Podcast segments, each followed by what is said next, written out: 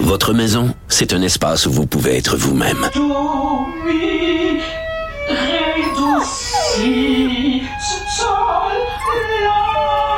Elle mérite d'être bien protégée et vous méritez d'être bien accompagné. Trouvez la protection la mieux adaptée à votre maison avec Desjardins Assurance et obtenez une soumission en quelques clics sur desjardins.com. Oui, alors on est en présence dans le cocon de nul autre que François Paradis, président euh, de, de l'Assemblée nationale. Bonjour. Robitaille, bonjour. Alors, euh, grande inauguration hier. C'est euh, ça, ça, doit être bien d'être devenir président à un moment comme celui-là. Ben, je suis chanceux, je suis Ah oui? privilégié. C'est un moment, c'est un moment intense. Un, ben, évidemment, ça nous permet tellement de choses. Et je le disais hier, puis je répète ce mot, j'ai comme l'impression d'employer à, à outrance, mais quand je parle de fierté, c'est c'est exactement ça.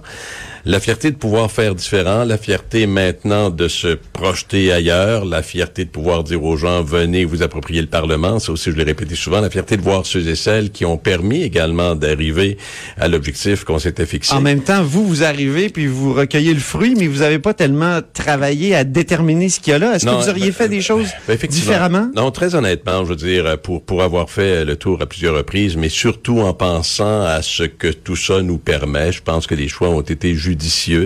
Euh, et euh, l'équipe qui a travaillé, puis je, je le disais il y a deux instants, j'y reviens, mais de voir également les, les travailleurs de l'Assemblée nationale, le personnel de l'Assemblée nationale qui a pensé, qui a réfléchi, qui a proposé, qui a, qui a euh, réalisé les choses dont les gens se serviront, ça amène aussi chez nous ici ce, ce sentiment de, de participer, cette, euh, ce sentiment d'appartenance. Donc, alors euh, moi je me réjouis de ce qui s'est fait. Et puis que- honnêtement, je regarde puis je dis oui, c'est c'est ce dont on avait besoin, c'est ce dont on a besoin. C'est très, très beau. Là. Je- moi, j'ai fait la visite hier avec vous, puis euh, c'est magnifique. Il y a quelques petits accros. Donc, qui a été souligné, vous parlez d'un employé de l'Assemblée nationale, des employés de l'Assemblée nationale. Ben, il y en a un ancien, l'historien Gaston Deschênes, qui a dit, malheureusement, on a éliminé cette magnifique fontaine. euh, et et que- qu'est-ce que vous pensez de ça? Parce que lui, est-ce qu'il a- d'abord, est-ce qu'il a été consulté, Gaston Deschênes, comme historien du Parlement? Vous l'avez dit il y a deux instants, M. Robitaille, je n'étais pas des plans de conception, etc. Alors, je pourrais pas essayer de m'immiscer dans quelque chose auquel je n'ai pas participé d'un. Ce serait pas honnête de le faire. Mais, euh, écoutez, euh, les gens ont droit à leur opinion, c'est sûr. Hein, Et quelque chose se fait. On, on peut aimer ou ne pas aimer. Puis c'est correct, c'est légitime. Et on peut l'exprimer également. Je vous dirais cependant aussi qu'hier, vous en étiez dans cette visite que l'on a faite ensemble. Les architectes ont expliqué pourquoi, le pourquoi du comment de la décision. C'est sûr que c'est immense ce qui a été fait là. On vient d'ajouter 20 de superficie à un bâtiment euh, qui est le Parlement, qui est euh, splendide. Alors euh, oui, il y a des choix qui sont pas qui sont pas faciles dans un contexte de préserver l'intégrité de, de- du bâtiment et de l'œuvre d'Eugène et Étienne Taché. Moi, hier, j'étais avec des invités, puis j'étais avec des gens à l'extérieur du Parlement.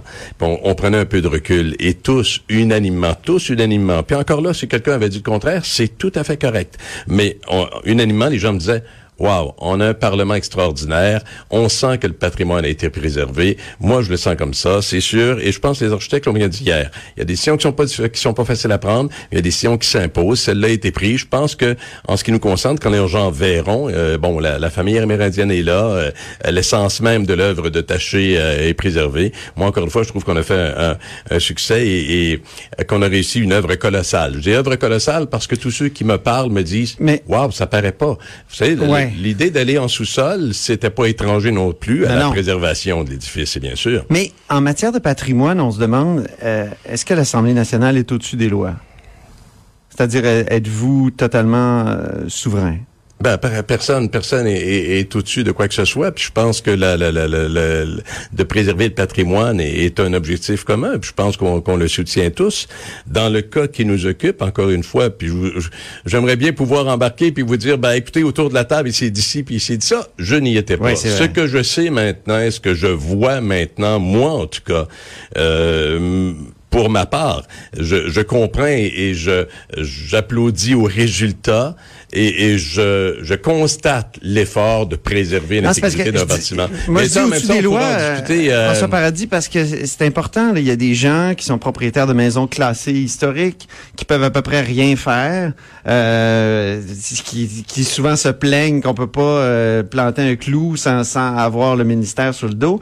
Mais là, soyons clairs, le ministère de la Culture n'a pas eu à se pencher sur le projet de l'Assemblée nationale parce que l'Assemblée nationale est au-dessus des Je lois. Je comprends bien votre question, M. Robitaille, mais euh, demander au ministère de la Culture et des Communications euh, dans ce dossier-là, à travers les, consultations et, les échanges qui, qui se sont faits, qui a parlé à qui, comment tout ça s'est pris, je peux pas présumer des échanges et des mots qui ont été dits. Moi, je vous dis que lorsque je regarde, je me réjouis de voir que notre Parlement garde sa, sa magnificence. Je me réjouis de voir qu'on est capable de faire un trait d'union entre la modernité, l'histoire et la mémoire. Et pour moi, c'est extrêmement important. Ça n'a pas dû être des décisions faciles, mais j'étais pas à la table pour décider mhm. de qui disait quoi. Simplement, on est à l'étape, on peut dire, M.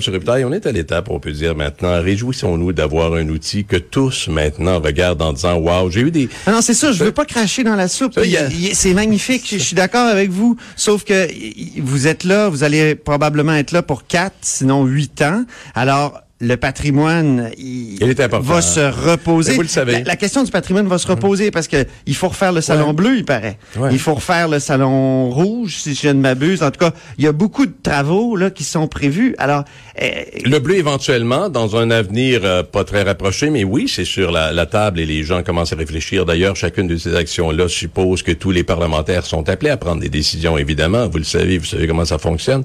Euh, ben justement, je m'inquiète parce que ben, est-ce que, est que les gens qui sont les, les, gardiens du patrimoine vont avoir un mot à dire sur ce qui s'en vient dans les modifications. Ben, je pense que dans des conditions comme celle-là, puis je pense que dans des ouvrages majeurs comme ceux-là, euh, tous ceux qui sont euh, euh, des, des, des, des, tenants, comme nous le sommes, de, de, la, conservation du patrimoine, seront appelés aussi à se prononcer. Ça se décide pas tout seul. Je, vais, vous, je vais vous dire, moi, dans un dans un contexte où on a à bonifier un environnement. Je, me rappelle d'un, passé pas si lointain où on était ensemble dans le, salon bleu, où vous disiez vous-même en prenant des photos, waouh, il y a vraiment besoin de faire quelque chose là-bas. Euh, il est clair que déjà, dans une perspective plus lointaine, de consulter pour améliorer le salon bleu, le rénover, le mettre aux normes, de réfléchir à la technologie dans l'efficacité des travaux des parlementaires, dans cette communication que l'on veut avec les citoyens, jusqu'où on va aller déjà. On est en train de juger des éléments qui sont patrimoniaux par rapport à ceux qui le sont moins. Et, soyez convaincus que cette sensibilité-là, moi, je la ressens assurément. Mais euh, est-ce qu'il y avoir des historiens qui vont se pencher ou ça va être le bureau de l'Assemblée nationale qui va décider ce qui est patrimonial ou non? Vous savez, on, est on est à on n'est pas à, à la conclusion de, de devis ou de plan à être proposé. Moi, ce que je vous dis, c'est qu'à travers des décisions importantes comme celle-là, tous ceux qui ont l'expérience, euh, la sensibilité euh, et ces consultations, en tout cas pour moi, doivent être faites dans un sens très large. Tous ont le droit de donner leur avis. Est-ce que l'Assemblée nationale devrait, ou le Salon Bleu devrait devenir un hémicycle, par exemple? Ben un hémicycle, donc une demi-lune. Là. je me souviens de Sylvain Pagé, un ancien parlementaire qui proposait ça. Hier, j'ai compris que c'était vraiment sur le tapis. C'est possible que le Salon Bleu devienne un hémicycle. Savez-vous ce qui est intéressant, c'est que dans le contexte on décide de changer des choses, on pourrait faire l'exercice ensemble, vous et moi, pour dire quels, sont les pour, quels sont les contre.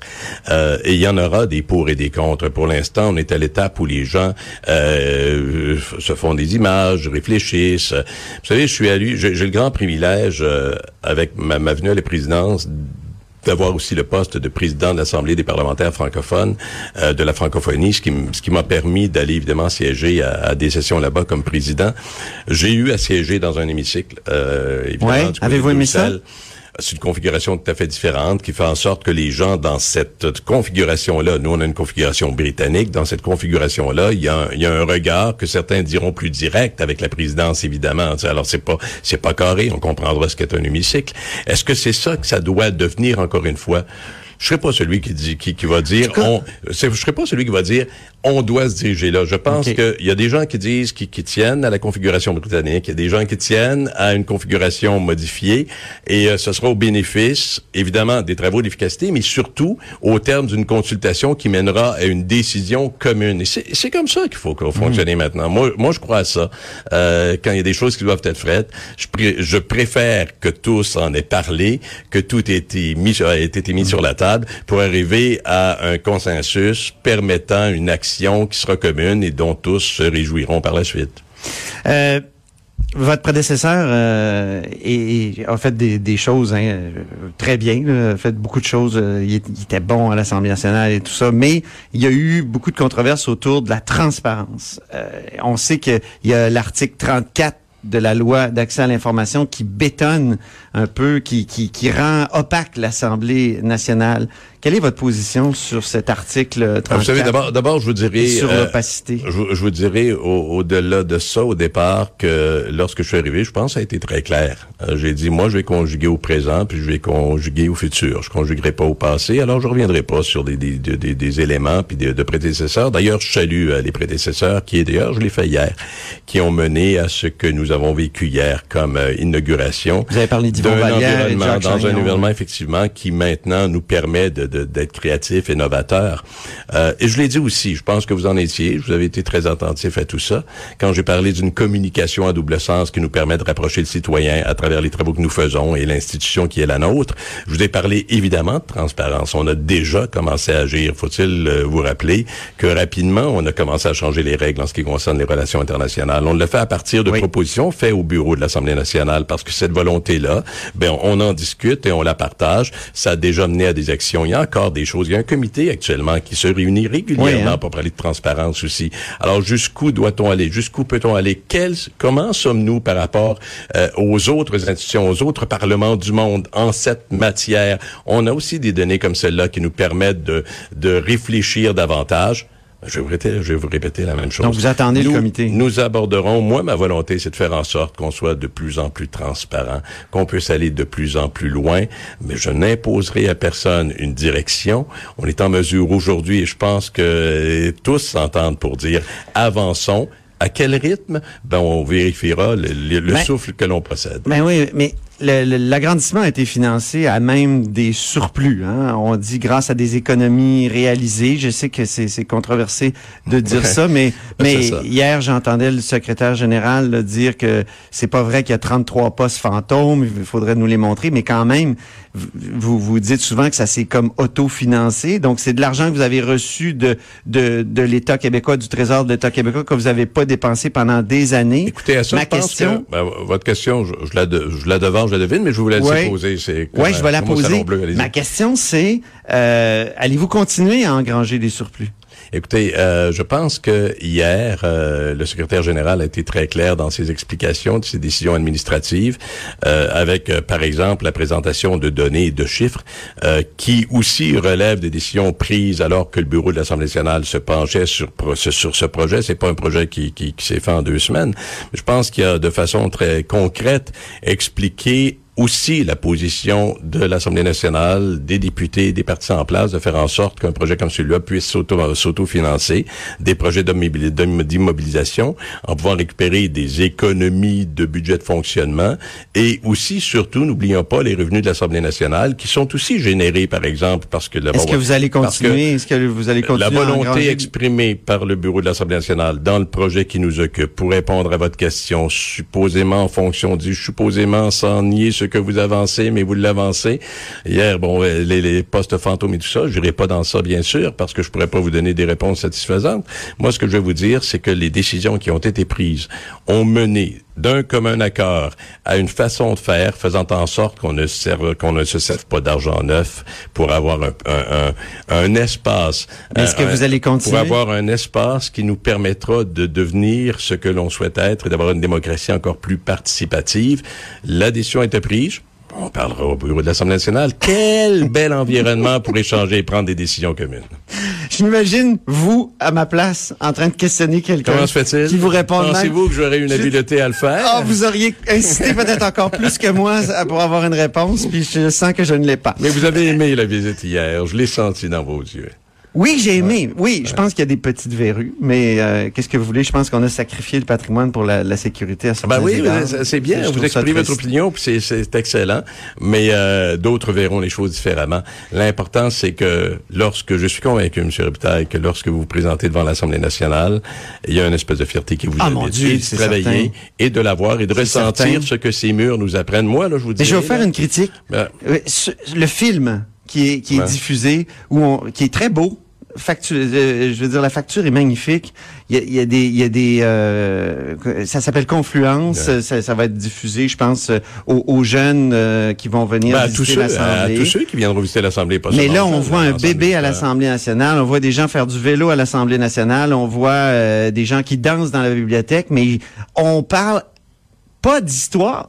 Il y a- il y a- ben, je veux dire, quand on va visiter des, des parlements ou, euh, mettons, le, le, le centre, le musée de la Constitution à Philadelphie, euh, les Américains euh, nous donnent des repères historiques. Là, on est dans l'évocation un peu poétique, mais il y a rien sur l'histoire de- c'était du, Parlement. extraordinaire de Je trouve voir- ça triste, Ben, ce film-là. ah, c'est dommage que vous soyez triste. J'aimerais tellement vous vous vous, vous faire sourire. Mais- non, mais mais regardez là. D'abord, je vais dire une chose en ce qui concerne Confluence que j'ai que j'ai hâte que les gens puissent voir ce film-là. Si ce n'était que de moi, je le partagerai partout. Euh, sachez d'abord que c'est fait. et Je, je salue tous ceux et celles qui, de l'Assemblée nationale, ont réalisé ce document Oui, oui, magnifique. bravo. Non, non, mais il faut le dire. Oui, c'est sûr, d'accord. c'est fait ici, c'est extraordinaire. Il y a un travail. Mais peu d'informations historiques. C'est ça que je trouve. Ben, vous- moi, en tout cas, j'en ai, j'en ai entendu au départ. hein. Il y a quand même une, une, une- une bande narrative, mais au-delà de ça, il y a cette évocation-là de l'importance et de la place du citoyen, de la citoyenne Oui. dans notre travail au quotidien. Puis je pense que quand on prend connaissance, puis quand on s'arrête à se dire, c'est vrai que ce qui se passe, c'est vrai que ce qu'on décide, ça a une portée importante et qu'on est aussi partie prenante de ces décisions. Moi, je trouve ça extraordinaire. Ceci dit, vous l'avez fait, mais on l'a fait vite hier. Mais encore là, je vous invite pour le refaire ensemble. Il y a des choses sur les murs, oui, c'est ces vrai, corridors vrai, qui c'est vous vrai. permettront d'aller chercher probablement des renseignements historiques que vous ne soupçonnez pas sans vouloir juger de vos connaissances. Bon, je vous ai retenu trop longtemps. Merci beaucoup, ça François Paradis. pour la France, M. Hey, Gaétan Barrette, c'est-tu devenu un mot interdit à l'Assemblée nationale? J'ai entendu ça ce matin, là, la, la période de questions. Dans le dossier qui est celui dont vous me parlez, la députée en question s'est excusée. Puis vous avez pas retiré le mot Gaétan Euh, Barrette comme une insulte. excusé. OK, parfait. Merci beaucoup. Merci. Au plaisir.